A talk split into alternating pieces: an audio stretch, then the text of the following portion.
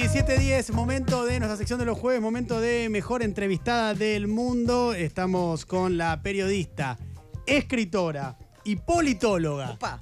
Todas esas cosas juntas y muchas más con María O'Donnell. ¿Qué haces, María? ¿Qué haces, Diego? Me encanta porque he escuchado tantas veces esta sección que estoy contenta. Es una sección que... Viste, yo a la tarde en realidad agarro mucho la radio en momentos distintos en el auto y caigo mucho en esta sección, pero caigo con ganas, digo, no es que sea accidental, digamos, claro. Sino que me he tocado, entonces dije, ah, mira qué lindo. Cuando venía para acá y escuché que lo anunciaba, dije, ay, qué lindo me toca esa sección. A mí me gusta mucho que estés acá. De hecho, hace tiempo que teníamos ganas que vengas a la sección, pero aprovechamos ahora también que estaba el lanzamiento del libro. Estamos hablando de Born y Quieto, la negociación secreta entre el magnate y el montonero, publicado por Planeta, de algo que vamos a hablar largo y entendido dentro de un rato. Así que dijimos, mira, cierra todo. Perfecto. Nos cierra todo, absolutamente todo. Siempre que arranca esta entrevista le pregunto al entrevistado, no en el día, no en el tiempo esta semana, sino en este momento, la foto de cuánto está de estado anímico de 1 al 10. Ahora, voy a decir esto. A mí llegar a una radio siempre me pone bien. Claro. Con amigos más. Claro. Pero estoy en 5. Claro. ¿Y eso? No te quiero mentir, porque, o sea... Esto es sinceridad. Sí. Pero además lo valoro porque, primero por la sinceridad, segundo porque... así todo, estamos acá, que vamos a pasar un lindo momento, quiere decir que venías más abajo todavía. Sí, te venía contando, viste, es como... Son días muy desafiantes para nuestro trabajo también, viste. Yo siento que... Bueno, que cómo contar lo que pasa. La gente está muy angustiada, más allá de lo de Milei. No hablo de Milei, sino de la situación económica, ¿viste? La situación, está todo el mundo con un nivel de angustia con la situación. Y bueno, o sea, hay que dar cuenta de eso, pero tratar de apostar a que las cosas se estabilicen, por lo menos, que en algún momento toda esa bola de nieve que se está generando. Bueno, hoy fue un día relativamente más tranquilo.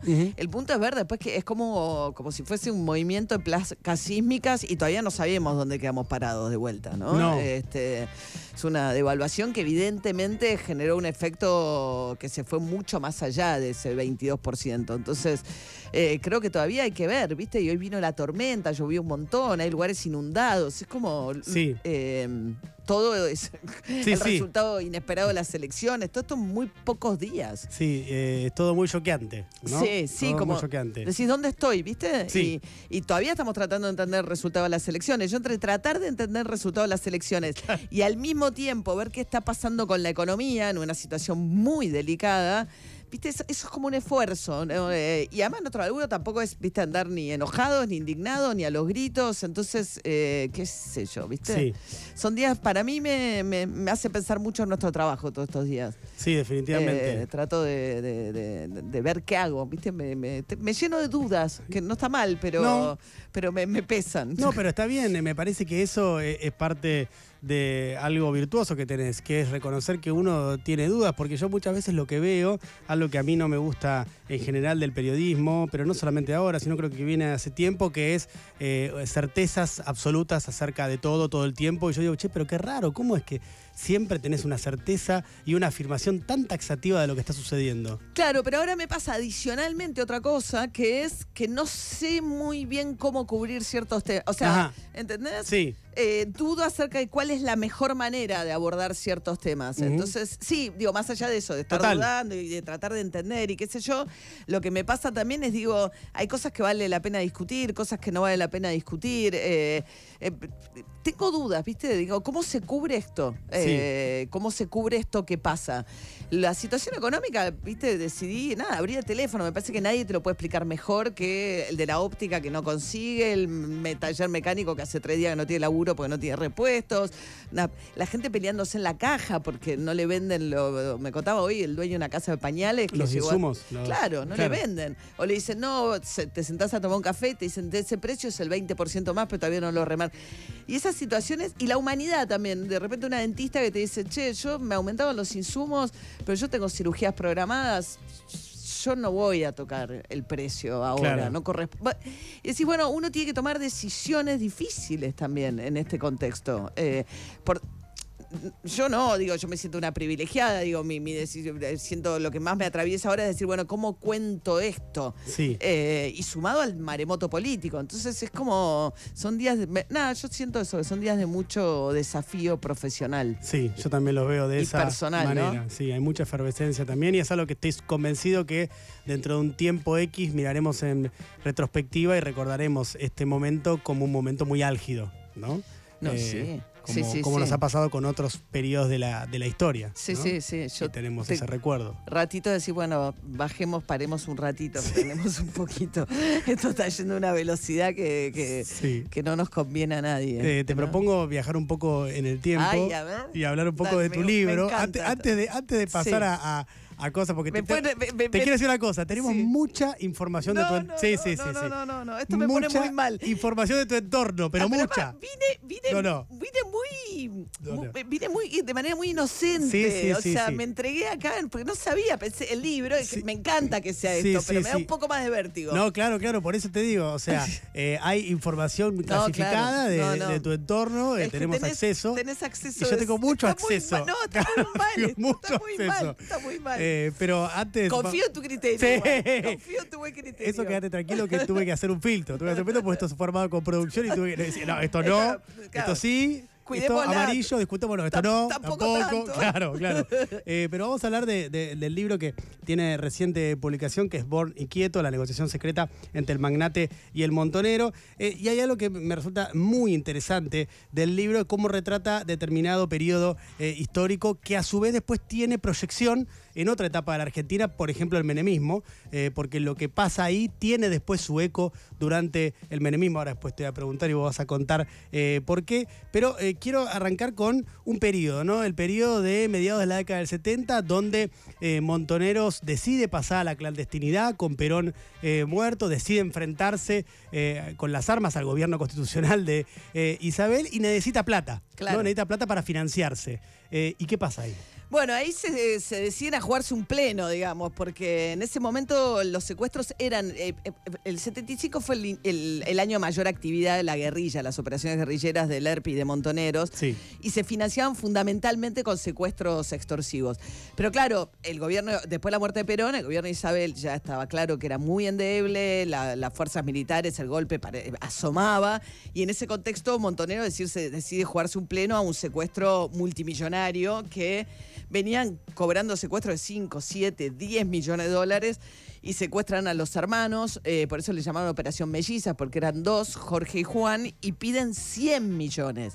Que incluso para la época era algo como fuera de plano total, o sea, el mayor pedido de secuestro de la historia. De la historia, pero además del mundo. 100 millones de dólares sin vender nada, porque no es que podían salir a vender, qué sé yo, la fábrica de Molinos o Grafa o Alba, que eran las empresas, la compañía o una... No, era sacala, tráemela de algún lado.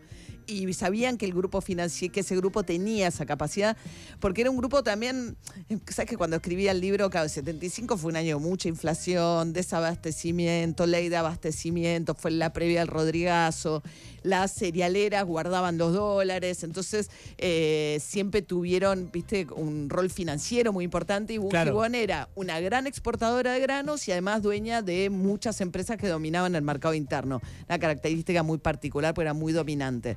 Y entonces sabían que tenían también una financiera en Suiza y que tenían disponibilidad financiera cash, que eso era raro también. Claro, o sea, tenían el dato de que tenían esa plata. Esa plata. Entonces los secuestran a los hermanos y empieza una negociación que dura 9 meses, que es mucho más larga de la que esperan todos los protagonistas que llegue a durar. Uno de los hermanos se quiebra en el medio y a partir de la reconstrucción, porque vos me vas a entender esto, es absurdo recaer en un mismo tema, digo, cuando nosotros, yo no lo sabía explicar, por eso en un momento en los agradecimientos le agradezco a mis amigos que, que fingían demencia cuando yo les decía que estaba volviendo a escribir el mismo libro, pero que era otro libro, ¿entendés? Es que es otro libro completamente distinto en realidad. Claro, pero eso es la misma historia, lo cual no es una decisión del todo lógica, pero me decía Claudia Piñeiro y me gustó porque me entendí mejor. Me dice, esto también es el efecto que un libro provoca. O sea, el primero, Jorge Born, se había abierto y a partir de ahí empiezan a aparecer muchas otras cosas. Ninguna me parecía lo suficientemente fuerte como para empezar de vuelta, hasta que me caen las desgrabaciones, 350 páginas, el textual de las conversaciones. Y ahí entré en un tobogán que yo ya no me pude frenar, ¿me entendés? Porque una vez que empecé a tocar ya... Y ahí me aparece el contendiente, además que es Roberto Quieto, que es una figura muy trágica y muy relevante en la época, y eso me llevó a este nuevo libro. Ahora quería meterme con Roberto Quieto porque es una figura también fascinante para mí, pero a vos te llega esto por los hijos de Menéndez, uno de los negociadores. Uno de los negociadores me manda un mail, no, un mensaje de Facebook. Yo estaba de viaje, yo ni siquiera soy muy buena en ningún una red social, tampoco era muy buena en Facebook. Y... en Twitter sí sos buena. Sí, Twitter, pero... Sos precisa en Twitter. Claro, pero entro y salgo, porque claro, es un ambiente... Porque te hace mal. Me hace mal. Claro, bueno, sí. Sí. Me hace mal. Sí. Y no soy tan buena con la ironía, ¿viste? Claro. Que yo creo que Twitter le va mejor a la gente muy irónica. Sí, es cierto. Bueno, entonces... Es cierto. Entonces me dice, che, mi papá fue uno de los negociadores, y ahí entro en contacto con este material... Y ahí me doy cuenta que había un historión, porque no solo pagaron 60 millones de dólares, los obligaron a repartir 2 millones de dólares en mercadería en los barrios populares de todo el país. Bueno, había habido publicación de solicitadas internacionales y además les dieron vuelta a las fábricas. O sea, hubo un trabajo de obligarlos a aceptar las reivindicaciones sindicales en las fábricas, que fue impresionante. Muchos de los cuales dirigentes gremiales combativos que inmediatamente desaparecen con la dictadura. Claro. Entonces, es como el final del te diría, también, es como un espejismo. Es un momento en que Montoneros agarra la plata. Está bueno lo de espejismo. Es un espejismo de un momento donde todos de alguna manera saben que viene una noche, que viene algo tremendo, y están, pero es ese momento de espejismo. En el cual, bueno, dan vuelta a las fábricas y demás, y después lo que ocurre con ese grupo económico es un poco la historia del país. Viene la dictadura, se cae el mercado interno, vienen los 90 y los venden la mayoría de esas compañías a compañías internacionales, después las fueron achicando, después se fueron del país y hoy son fábricas abandonadas. Algunas, una compañía brasilera compró lo que era Grafa y se quedó con un poquito. Sí, Molinos Río de la Plata la compró, bueno, ya me voy a acordar.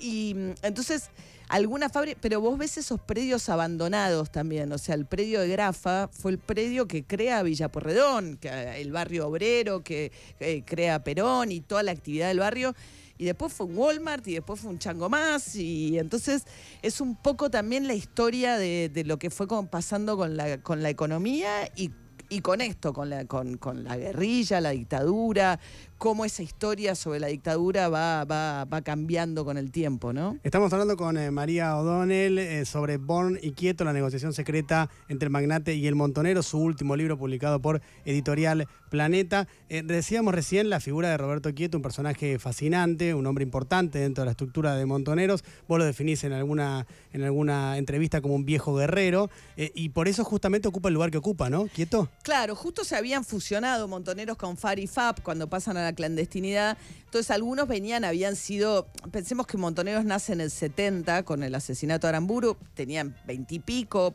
muy poca experiencia como guerrilla, y esto ocurre 4 años más tarde. Claro, habían tenido el pico de popularidad después de lo de Aramburu, claro, con Cámpora y demás, pero la resistencia peronista, los que habían estado en Trelew, en la fuga de Trelew, en los primeros movimientos guerrilleros, tenían 30 y pico, claro, son los que se fusionan con Montoneros. Tenían otra experiencia. Y otra piel curtida también, ¿no? Sí, y otra visión más política también. Quieto era un abogado, laboralista, había estado en Cuba, había estado en Estados Unidos, después de la fuga de Trelew había estado en Chile con Salvador Allende. Tenía una mirada, tenía otra cosa. Claro.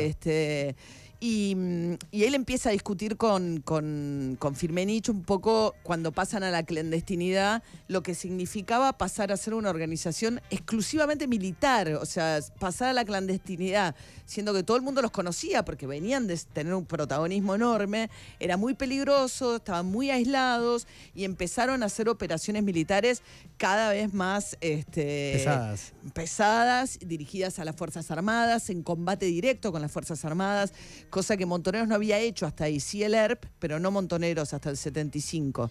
Y ahí empieza una discusión, y Quieto tenía una visión crítica de eso al tiempo que llevaba adelante esta operación, porque era el más experimentado de todos. De hecho, aparece, viste, en la negociación final como el que pide todo lo de las fábricas, toda la cuestión gremial y demás. Y él es una figura trágica porque es uno de los primeros desaparecidos, incluso del gobierno de Isabel, porque lo secuestran y nunca más aparece.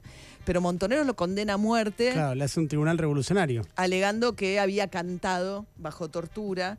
Y el 75 también, y es algo que el libro a mí me interesa un montón, muy poco hablado, que tiene que ver con los disciplinamientos internos y cómo se regía la disciplina dentro de las organizaciones guerrilleras. Ahí ellos ponen un código de conducta mucho más severo. A medida que se va deslizando a la ilegalidad la represión del Estado, primero la AAA y después ya empiezan las torturas. Claro, Montoneros no sabe cómo... Al principio dice, bueno, 24 horas o 48, dame 48 horas. Durante 48 horas no des datos, durante 24, porque yo ya sé que faltaste una cita, protejo la casa operativa, etc. Y después, en un momento, se dan cuenta que es la principal fragilidad de Montoneros es la tortura y la manera sistemática en que empieza a ejercer ya el gobierno de Isabel la tortura. Y entonces deciden que no hay que cantar nunca nada, o sea que como si eso fuera posible. Claro, claro. Y entonces ahí sacan en el código, cambian el código de conducta para penalizar con pena de muerte la delación. Y entonces creo que es un proceso muy poco hablado también. Y Quieto es una figura, es dentro de la organización la figura más importante de todas las que fueron alguna vez sometidas a algo así, claro, en ausencia además, porque no se pudo defender. Entonces me parece que toca también, viste, cuestiones muy poco exploradas de lo que era también la vida de las interna de las organizaciones como Montoneros. Con La Plata pasa de todo, porque parte la tiene Graiver, parte se va a Suiza, parte se va a Cuba, y algo de esa plata después sirve para financiar la campaña política de Menem. Claro, va quedando la de Graiver cuando Graiver muere, digamos, en ese accidente en México, que era un banquero ligado a Montoneros, un joven muy trépido, muy ligado como a la izquierda peronista, que les había puesto plata, para noticias, el diario Montonero. Sí. Bueno, cuestión que Graiver, que estaba casado con Lidia Papaleo, que ella estaba con una ex pareja de Lidia Papaleo, era montonero, por eso, bueno, cuestión que le dan una parte a Graiver. Graiver muere en un accidente rarísimo en México, y los 15 millones inicialmente se pierden, que le habían dado a Graiver, más 10 de un secuestro de Metz, 25 le habían dado. Se llevan unos, no se sabe, yo creo que son 15, pero no te puedo decir, en valija diplomática a Cuba, en un acuerdo político con Fidel. Y durante la cúpula guerrillera, cuando viene el golpe, se va al exilio en Cuba, primero en México, después en Cuba. Y con ese dinero financian la guardería, las contraofensivas, colaboran con la guerrilla centroamericana. De hecho, de ahí viene la relación con los sandinistas, por eso está hoy Firmenich en Nicaragua. Arman una radio de onda corta en Costa Rica, con la que interfieren en el Mundial 78. Bien, bueno. Y de esa plata va quedando hasta que viene la democracia, viene el gobierno peronista, y los Montoneros apuestan a Menem, que venía con el discurso de la pacificación nacional y qué sé yo.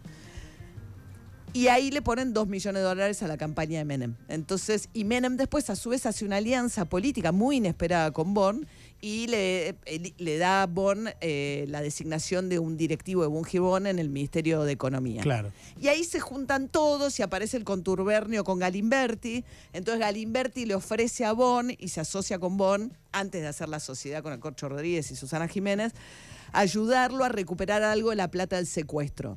Y te hago una historia muy larga, corta. Como Alfonsín había indemnizado a los Graiver, porque le habían...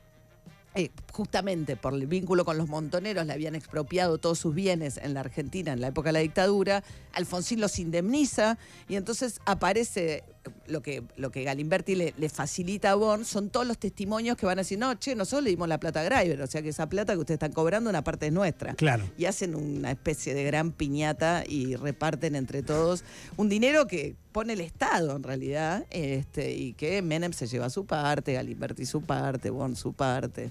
En fin. Estamos hablando de Born y Quieto. Una historia muy argentina. Muy, muy, muy argentina. Born y Quieto, la negociación secreta entre el magnate y el montonero. Un libro más que recomendable que tiene de todo. y que les va a gustar de seguro. Si no lo han leído aún, es un buen momento que salgan inspirados a comprarlo después de escuchar esta entrevista. María, tenemos que pasar ahora a otro fragmento de la entrevista, que es el todo confirmado, todo cierto. Bueno, donde Cris, te vas a portar bien, ¿no? El operador, el operador sí. Lo que no sé bien es tu entorno, tu núcleo duro. Mi núcleo, okay. Tu núcleo duro, porque es el que es la fuente, son las fuentes. Son las fuentes. Varias fuentes acerca de determinadas cuestiones que, por supuesto, te tenemos a vos acá para ratificar, es decir, para que nos digas si es todo confirmado, todo cierto, okay, o si no. O no, o si no es todo confirmado, todo cierto. Hay algo de eso. Sí, okay, claro. Todo confirmado, todo cierto. Durante unas vacaciones en la playa, María se sumó a un grupo de personas que estaban aplaudiendo por una niña perdida. Después de un rato, María se dio cuenta de que la perdida era una de sus hijas. Decime que no, ¿verdad? No, fue terrible.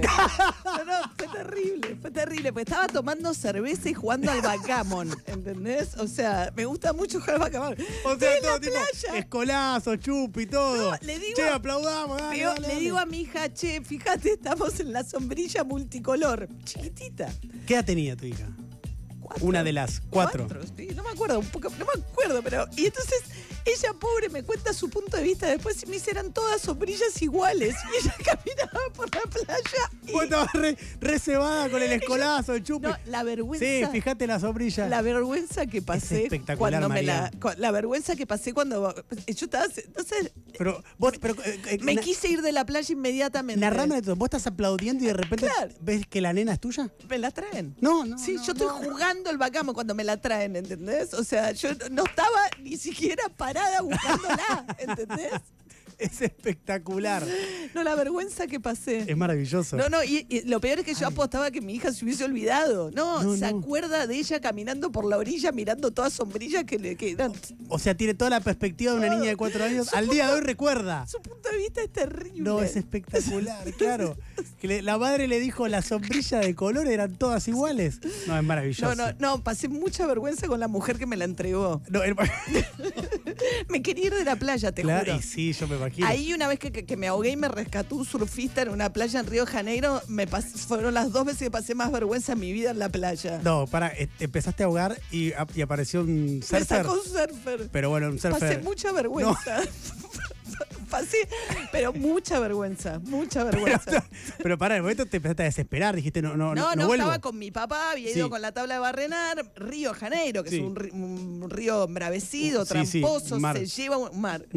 Se lleva la tabla, una ola, y empiezo a tener dificultades para volver hacia la playa, ¿no? Te empieza a tirar para adentro. Y papá no me podía sacar, o sea, él podía salir, pero no me podía sacar, me empujaba para que no tragara agua. ¡Ay, qué desesperación! Claro. Tu viejo, pero la desesperación terrible, ¿no? Mi viejo tuvo pesadillas mucho tiempo. ¿Y pero qué te parece? La impotencia en ese momento, ¿no? Hasta que vino el surfer. No, ¿vos qué edad tenías más o menos por ahí? 12. Y viene el surfer y te rescata. Y me rescató y yo dije, no vuelvo nunca más a esta playa. Pero igual, o sea, a los 12 pasa, puede pasar. O sea, creo que es más engorroso si tenés 25. No, pero me dijeron los bañeros que pasa mucho, los guardavidas, que pasa mucho que la gente pasa vergüenza, que la gente a la que le salvan la vida pasa vergüenza. Es que para mí tiene lógica. Es como caerte en la calle, ¿viste? Claro, que te parás como tipo, es que tiene lógica, que de repente están todos mirándote. Cuando ya pasó el miedo... viene otra etapa en la cual están todos mirándote como diciendo, ¿qué pasó acá? ¿Qué pasó? ¿No? Claro. Hay más de todo confirmado, todo cierto. Dios me libre. La primera vez que corrió la media maratón de Buenos Aires, llegando al kilómetro 18, María respondió a la arenga de su entrenador insultándolo de arriba a abajo. ¿Es todo confirmado, todo cierto? Pablo. Sí. Pero me escúchame, dice, pero te estaba dando ánimo. No. Y lo puteaste. No, lo contó mal. Kilómetro 18. Yo ahora ya corrí más y qué sé yo. La primera vez que uno extiende las fronteras de lo que va a correr, no sabe mucho a qué se va a enfrentar. Y yo digo, qué sé yo, el kilómetro 18 estaba rota, pero rota. Pero, un agotamiento total. Estaba muy cansada, ¿no? Sí. ¿Sabes lo que me dijo? ¿Qué? Cambié el ritmo. Dije, ¿por qué no te vas a...? ¿Entendés? Y estaba... Pero me salió, yo lo dije muy en serio. O sea, ¿se lo dijiste en serio? No. ¿Y él? Se cagó de risa. Se cagó de risa. Claro, No, pero se lo dije verdad. Pero me dijo, nunca te vi enfurecida. Espectacular, indignada. Indignada. Le dije, ¿cómo haces si cambia el ritmo? Andá, escucha. Totalmente. ¿Qué encontraste en correr? ¿Por qué te gusta tanto? Bueno, es linda la pregunta. Ahora, post pandemia, como empecé a correr mucho en pandemia, siempre al aire libre, como que dejé el gimnasio y hay algo de la afuera, ¿viste? Dejo el teléfono en el auto. Eso está lindo. No uso auriculares y es 1 hora y pico que no tengo ninguna conexión con ningún ruido que no sea lo que está pasando, lo que ahí, está pasando al lado tuyo. Sí. Sí, mirá. A veces charlo un poco con mi profesor cuando corriendo con él, pero es como una situación de calle y nada. No llevo nunca celular, jamás. Ah, mirá. Sí. ¿Y te bancás ahora y pico sin escuchar música, nada? Nada, nada. Es más, me molesta un poco la gente que corre con música, porque... No, porque, viste, no ven, no me doy cuenta que no estás en la calle, ¿entendés? Porque necesitas el estímulo del sonido, no se lo pierden de vista, ¿entendés? Es cierto, estás en la cabeza. Conozco la ciudad, ¿entendés? Voy a una obra, a veces cuando voy corriendo, ¿entendés? Conozco lugares de la ciudad que no conocería. La ciudad se ve de otra manera a pie. Claro. He corrido en el sur de la ciudad, he corrido en Puerto Madero, a medida que vas alargando las distancias también la costanera. Cuando quiero ver cómo va una obra de la costanera, ponele, me voy a la costanera. Mirá. Sí. ¿Cuántas veces entrenas de los 7 días, ponele? 3. Ah, bastante. Sí. 3 veces por semana corres. Sí.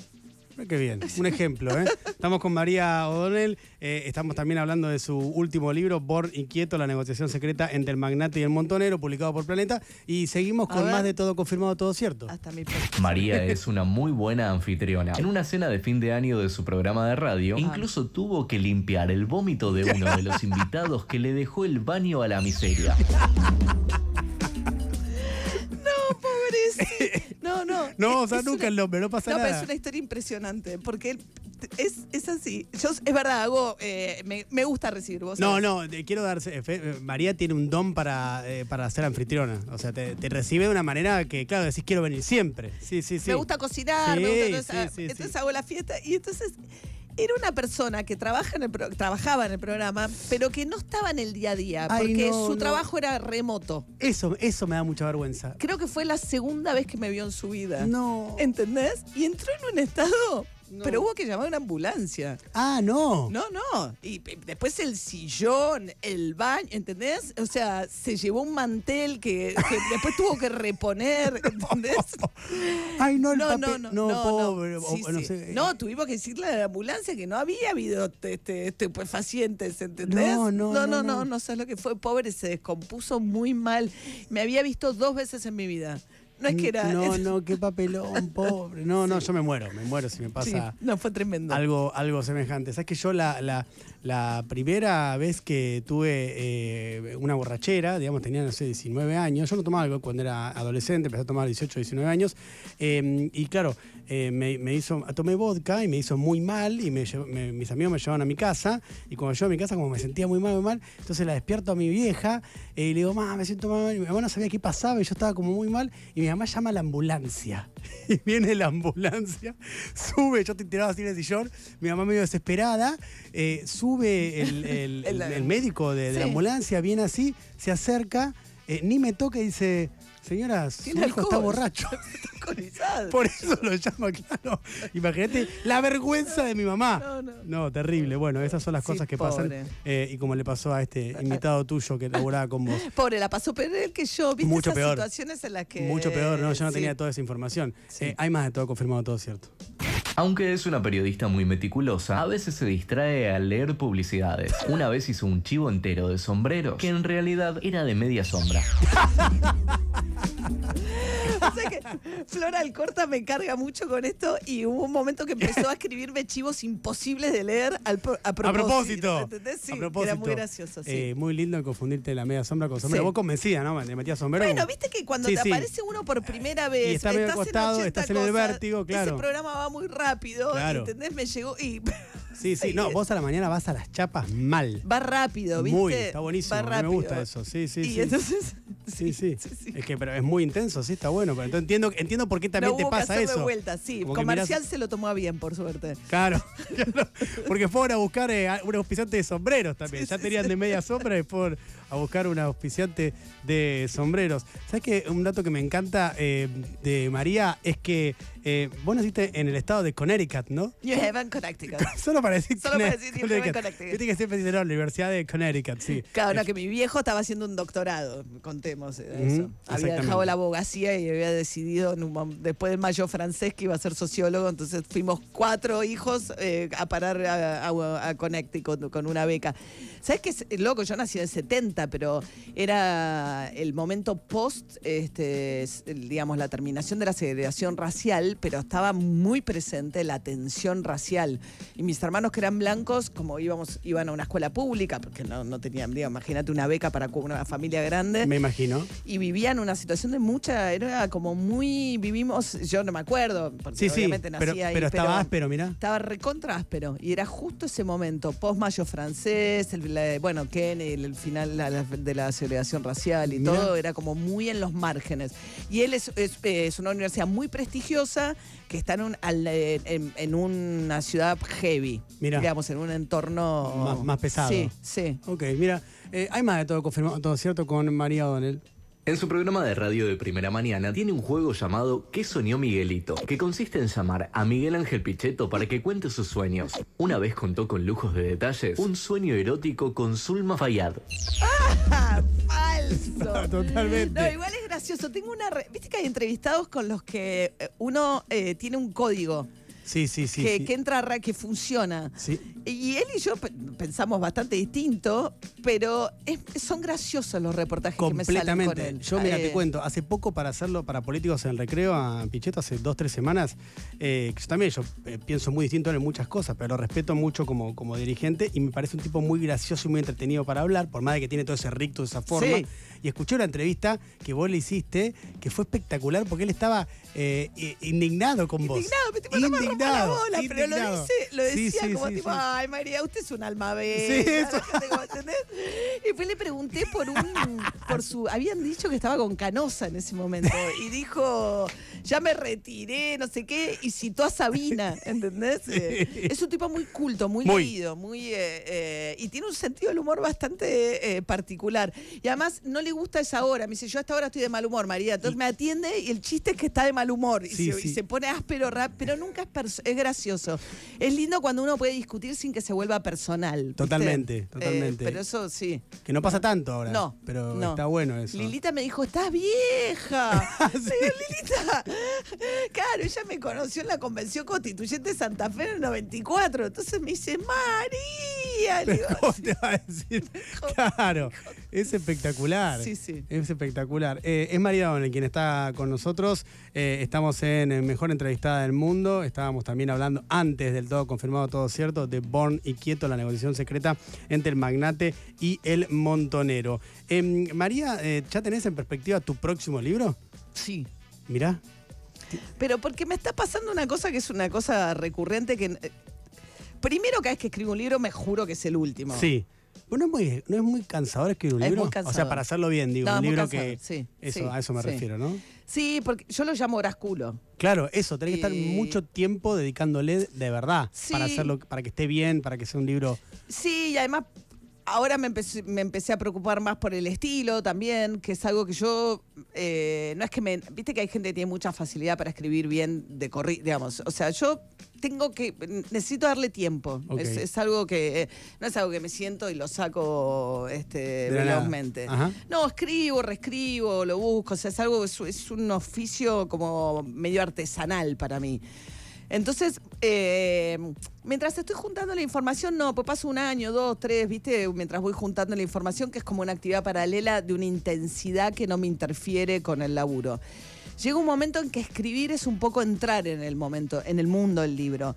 Y entonces, como que la vida pasa a ser ese tiempo que ocurre mientras no estás. Y vos tenés como un mundo paralelo, ¿viste? Al que tienen todos los demás. Y por ahí, sobre todo, fin de semana, vos decís, no, la quinta de nuestro amigo Cristian. Sí, Cristian Alarcón. Claro, yo si voy hasta allá, qué sé yo, voy a perder todo el día, no escribo en todo el... Y entonces pasa a... El otro día lo hablaba con Carlos Pañi también. Me decía, no sé, es que es un alivio, porque uno empieza... Llega un punto que tenés que entregar o que te lo querés sacar de encima y tenés que realmente empezar a decir no. Claro. Entonces yo en un momento digo, bueno, no me tengo que distraer, tengo que y tener la disponibilidad de... Incluso tener 5 o 6, un bloque largo, porque no es algo que uno tampoco te sirva un ratito. Claro. Pero sobre todo los últimos meses, te diría. El proceso es llevadero hasta los últimos meses que... Donde tenés que meterle con todo para cerrarlo y cerrarlo bien. Y ahí me duermo pensando en eso, me despierto pensando en eso, corro y resuelvo una escena. Ahí ya mi cabeza empieza a tener como... Ese mundo, sí. Uh-huh. Sí.